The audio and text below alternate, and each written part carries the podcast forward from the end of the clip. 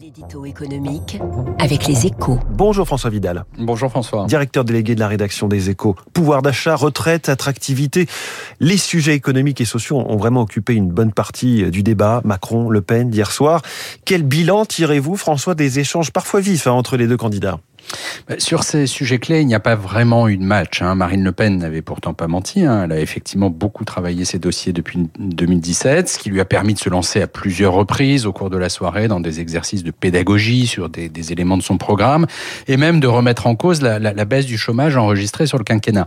Le problème, c'est que ça n'a pas suffi. Hein. À chaque fois ou presque, Emmanuel Macron a su trouver les arguments pour la contrer. Euh, ça a été le cas euh, sur les travailleurs détachés, par exemple, lorsqu'il a expliqué que la France avait beaucoup plus à perdre qu'à gagner d'un abandon de ce statut si elle voulait préserver ses travailleurs euh, frontaliers. Ça a été le cas surtout sur oui. le pouvoir d'achat. Une question que Marine Le Pen a placée au cœur de son programme de campagne. Oui, elle a d'ailleurs détaillé avec beaucoup d'applications les mesures qu'elle propose dans ce domaine. Hein, baisse de la TVA sur les carburants, suppression de la TVA sur les produits de première nécessité, hausse de 10% des, des salaires en franchise de cotisation patronale.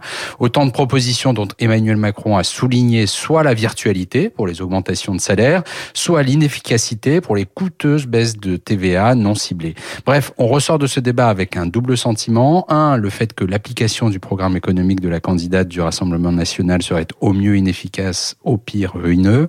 Deux, et c'est plus étrange, avec le sentiment d'avoir assisté à un débat à front renversé dans lequel le président sortant, loin d'être attaqué sur son bilan ou défié sur les raisons qui justifieraient sa réélection, a donné la leçon à une élève pas tout à fait au niveau. Merci François Vidal. Je signale le compte-rendu complet du débat minute par minute, c'est sur le site leséchos.fr. La une de votre journal Les Échos ce matin, comment la crise bouscule les projets de Macron et Le Pen avec cette équation budgétaire. Vous en parliez, compliquée par le ralentissement de la croissance. Il est 7 heures.